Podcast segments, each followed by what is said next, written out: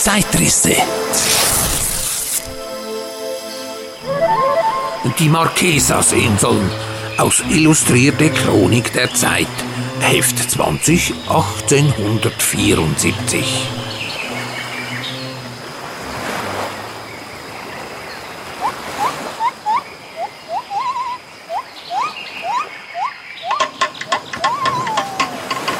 Ferne von uns bei den Gegenfüßlern in der Südsee und am östlichen Ende jenes unabsehbaren Inselmeeres von Polynesien, welches uns heutzutage gleichsam nur noch die höchsten Bergspitzen eines untergegangenen und überfluteten Weltteils in Form von Inseln zeigt, erheben sich zwei Gruppen felsiger Eilande mit hohen, steilen Klippen, schroff und beinahe senkrecht aus dem tropischen Ozean. Diese, welche in zwei Gruppen, einer nördlichen und einer südlichen, zwischen dem 8. und dem 11. Grad südlicher Breite und dem 138. und 141. Grad westlicher Länge von Greenwich liegen, fehlen sowohl die Korallenriffe, welche die meisten übrigen Inseln der Südsee umgeben, wie die Küstenebenen, die sich auf anderen Eilanden um den gebirgigen, felsigen Kern im Mittelpunkt derselben lagern. Nur einzelne Buchten, welche in die steilen, schroffen Küstenklippen hineinragen, bieten Ankerplätze und leidliche Häfen dar. Und deshalb sind die Bewohner dieser Inseln auch nicht sehr gewandt und unternehmend in der Schifffahrt sondern treiben nur an den Küsten etwas Fischfang und gelangen selten von einem der Eilande auf das andere. Diese Inseln zeigen insgesamt vulkanischen Ursprung, wenn es auf ihnen gleich keine tätigen Vulkane mehr gibt. Und diese natürliche Gestaltung, die sich auch in der Bildung der Berge und der zwischen denselben liegenden Eng- und Hochtäler nicht verkennen lässt, sowie die Höhe der Berge, die im Durchschnitt 1200 bis 1300 Meter über dem Meere beträgt und sich auf der größten derselben, auf Nukahiva, nur auf etwa 1200 Meter beläuft, unterscheidet diese Inseln wesentlich von denen der benachbarten Gruppen. Diese Inselgruppe fasst man unter dem Namen des Mendana-Archipels oder der Marquesas-Inseln zusammen und hat sie erst in neuerer Zeit genauer kennengelernt, weil die Wildheit ihrer Einwohner die Anlage von europäischen Niederlassungen nicht erlaubte. Die einzelnen Eilande sind zu verschiedenen Zeiten entdeckt und besucht worden. Das erste derselben 1594 von dem spanischen Seefahrer Mendana, welcher die Gruppe der Gemahlin des damaligen Vizekönigs von Peru, des Marqués de Mendoza, zu Ehren die Inseln der Marquesa nannte während die nördlichere Gruppe erst 1791 durch den Amerikaner Ingraham entdeckt wurde, von welchem sie den Namen Revolutions- oder Washington-Inseln erhielten.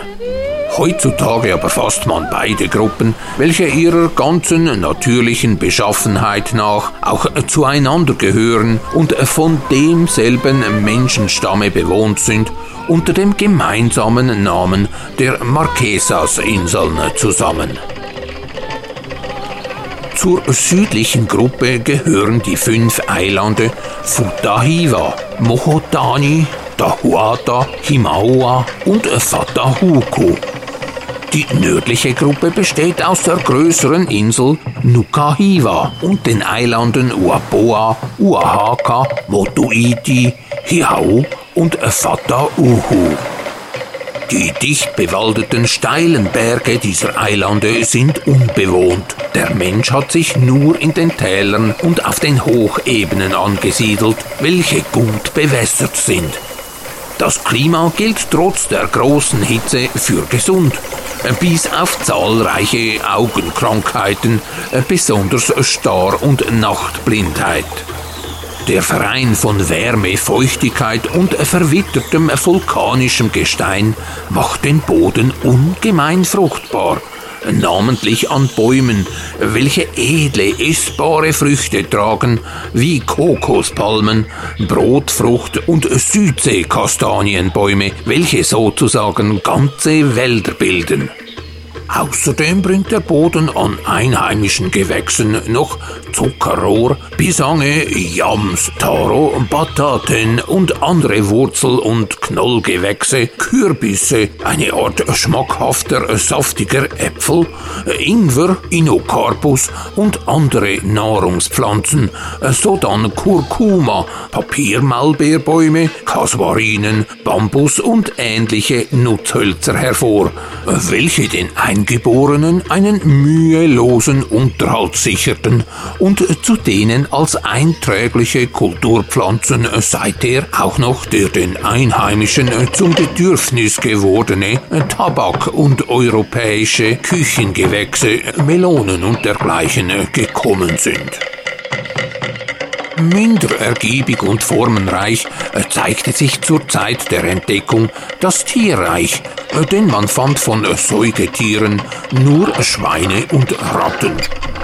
Durch die Europäer sind seither Katzen, Hunde, Rinder und Schafe eingeführt worden von denen sich die Rinder selbst im wilden Zustande rasch vermehren, während die Schafe wegen des heißen Klimas nicht recht gedeihen wollen. Häufiger waren die einheimischen Vögel, nämlich verschiedene Arten von Papageien, Schwalben, Tauben, Tropikvögeln, Seeraben, Lummen, Möwen und Tölpeln. Das Meer ist reich an Schildkröten und Fischen. Von Lurchen kennt man nur eine einzige ungiftige Schlange und eine metallisch glänzende Eidechsenart – und auch die Insektenwelt ist sehr arm an Arten und Individuen. Von der eigentümlichen Bodengestaltung, der steil aufragenden, in nadelartige Spitzen auslaufende Felsen, von den tief eingewühlten, spaltenartigen Schluchten mit den stürzenden und tosenden Waldbächen und vom Charakter der Landschaft überhaupt können die beiden Bilder auf Seite 397 und die größere Ansicht auf Seite 400, welche sämtlich der der Insel Nukahiva entnommen sind, einen anschaulichen Begriff geben. Die eingeborene Bevölkerung heutzutage auf allen Inseln zusammen kaum 15.000 Köpfe zählend, gehört dem schönen, kräftigen Menschenschlag der Kanaken oder Eingeborenen der Südseeinseln an und zeichnet sich vor den Stämmen der anderen Südseeinseln durch ihren kraftvollen stattlichen Wuchs und ihre ungewöhnliche Körperschönheit aus. Die Männer sind wahre Hühnengestalten, kraftvoll, muskelkräftig, bärenstark, mit prachtvoll modellierten Gliedern häufig bis zu zwei Meter hoch und trotz einem gewissen wilden Ausdruck von angenehmer Gesichtsbildung und gelbbrauner Hautfarbe. Die Weiber sind etwas kleiner, aber ebenfalls von wunderbar ebenmäßigem Bau und schönen regelmäßigen Zügen, so dass Cook, Forster und alle anderen Forschungsreisenden, welche die Marquesas-Inseln besucht haben, übereinstimmend diesen Insulanern den Preis der vollendetsten Körperschönheit zuerkennen.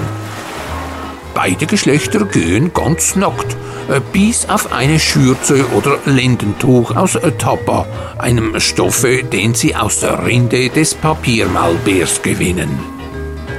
Statt der Kleidung aber dient ihnen zu Putz und Schmuck die Tätowierung, welche bei ihnen die höchste Stufe der Vollendung erreicht hat und von jedermann geübt wird.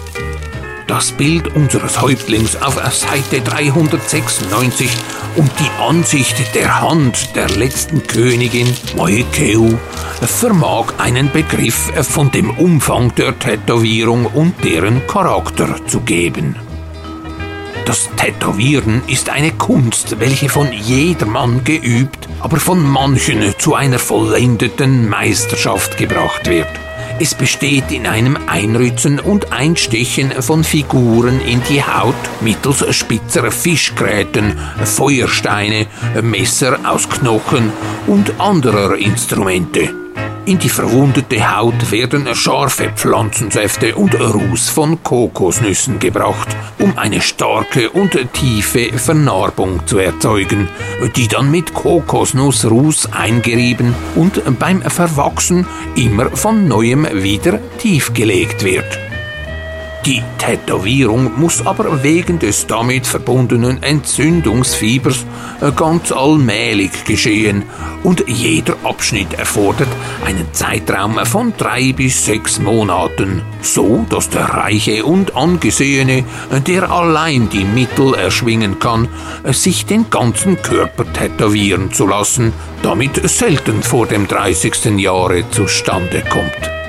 Die Männer scheren sich den Bart und meist auch den Kopf, um auch den Schädel tätowieren zu können und lassen nur an den Schläfen Haarbüschel stehen, welche sie dann mit Fett salben und wie Hörner empordrehen. Die Kanaken von Nukahiva sind wild und grausam, befehden sich untereinander von Stamm zu Stamm und verzehrten früher ihre erschlagenen Feinde, äh, bis auf die Köpfe, äh, die sie trockneten, aufbewahrten und als Schmuck am Gürtel trugen. Ihre religiösen Begriffe reduzieren sich auf einige wilde Vorstellungen und einen Götzendienst mit Menschenopfern von Zucht und Sitte, von Recht und Unrecht, von Ehre und dergleichen, haben sie nur ganz undeutliche Begriffe. Auch an Kunstfertigkeit und Anstelligkeit stehen sie hinter anderen Südsee-Insulanern, zum Beispiel den Tahitiern, weit zurück. Ihre Wohnungen sind Hütten, die auf eingerammten Pfählen ruhen die Wände aus Flechtwerk von Palmblättern und Farnkrautwedeln. Ihre Waffen waren vor dem nur Keulen und Speere, ihre Werkzeuge aus Stein, Muscheln, Knochen und so weiter verfertigt, ihre Nachen kunstlos, zerbrechlich und nur für Küstenfahrt geeignet. Nur im Flechten von Motten und Zeugen zeigten sie einige Fertigkeit und Geschmack. Die Männer waren faul und träge, übten nur Krieg, Jagd und Fischfang und überließen alle harte Arbeit den Frauen. Ihre Hauptbelustigungen waren Tänze mit großen Sprüngen, Ringkämpfe und Wettkämpfe, namentlich auf Stelzen, denn jeder Eingeborene ist ein meisterhafter Stelzenläufer. Seit Ende des vorigen Jahrhunderts haben amerikanische, britische und französische Missionare verschiedene Versuche gemacht, die Marquesas Insulaner zu belehren und zu zivilisieren aber ihre Bemühungen sind nicht weit gediehen, umso mehr als die protestantischen und die römisch-katholischen Missionäre einander gegenseitig befeindeten und bekriegten. Die prachtvolle Natur von Nukahiva und der da selbst befindliche wunderschöne natürliche Hafen von Taiohae veranlasste die Franzosen im Jahre 1842 durch Duc Thouars Besitz von Nukahiva ergreifen zu lassen und eine Niederlassung zu gründen, die übrigens nicht gelang, da sich die Franzosen nicht auf das Kolonisieren verstehen und die unter einer Anzahl Häuptlinge stehenden Stämme sich vor den Fremden eher zurückzogen als unterwarfen. Später wollte Frankreich auf der ganz unbewohnten westlichen Hälfte der Insel eine Strafkolonie gründen, welche nach Aufhebung der Bagnos die Galeerensträflinge und die zu schwerer Kettenstrafe verurteilten Verbrecher aufnehmen sollte. Allein dieser Plan scheiterte an den unerwarteten Schwierigkeiten des Terrains und dem Widerstand der eingeborenen Häuptlinge, von denen nur wenige an der Küste sich von den Franzosen gewinnen ließen. Zum Beispiel ein gewisser Movanna, welchen die Franzosen unter ihrer Oberherrlichkeit zum König über alle Inseln dieses Archipels einsetzten. 30 Jahre der Kolonisierung haben aber dargetan, dass die riesige Rasse der Eingeborenen durch die Berührung mit der Zivilisation, die Bekanntschaft mit dem Brandwein und der Lebensweise und den Lastern der Weißen nun rasch ihrem Untergang entgegengeht. Und da es bis jetzt nicht gelungen ist, auf Nukahiva irgendein Handelsgewächs zu kultivieren, dessen Ausfuhr sich verlohnen würde, so ist es als Kolonie nutzlos und wird von Frankreich nach vielen vergeblichen Opfern schließlich aufgegeben werden. Ein Artikel von OM.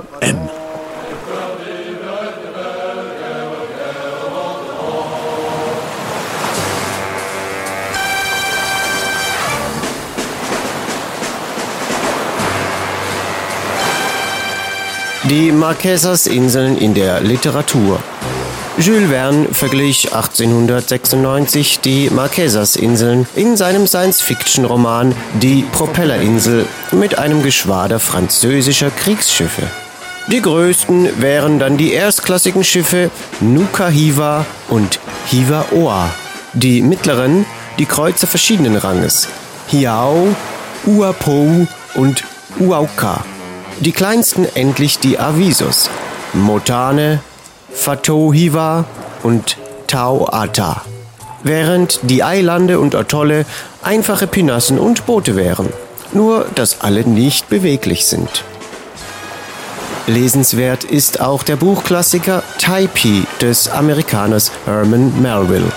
In seinem ersten 1848 erschienenen Roman flocht der Autor von Moby Dick seine eigenen abenteuerlichen Südseeerlebnisse in die Geschichte ein. Tiki Pop schlussendlich ist ein hervorragend illustriertes und recherchiertes Buch von Sven R. Kirsten. Es durchleuchtet die sogenannte Tiki-Kultur, ein Pop-Phänomen, das in den 1950ern wie ein Tsunami über die Vereinigten Staaten hinweg brandete und Spuren in allen möglichen Bereichen hinterließ. Von der Kellerbar bis zu im Tiki-Style gebauten Restaurants, von Lavalampen, Streichholzschachteln, Trinkbechern bis zu dschungelinspirierter Musik und selbst ein Künstler wie Pablo Picasso surfte kurzzeitig auf der Tiki-Welle mit. Tiki Pop, Taschenverlag 2019. Die Marquesas-Inseln sind bis heute ein Teil von Französisch-Polynesien.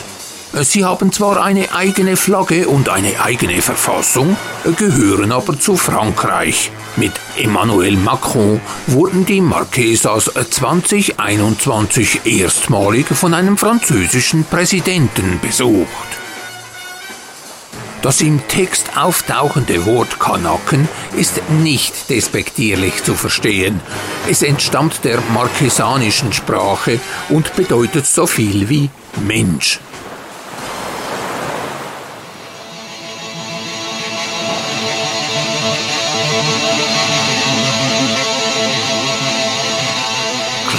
Kleinanzeigen. Schnappt euch den Keiler! Drummer im besten Alter sucht Musiker zwecks gemeinsamer Freizeitgestaltung, bevorzugte Region Zürcher Oberland. Mit langjähriger Heavy Metal Kapellenerfahrung, anerkanntes Bluesrock-Getriebe, spielt wie ein Uhrwerk, alles außer Polka und Easy Listening. Keiler liefert den perfekten Boden für eure musikalischen Eskapaden.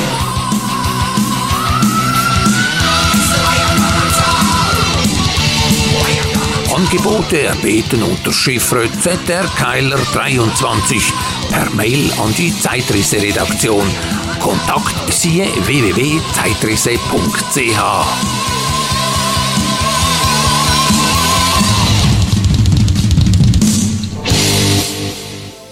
Zeitrisse.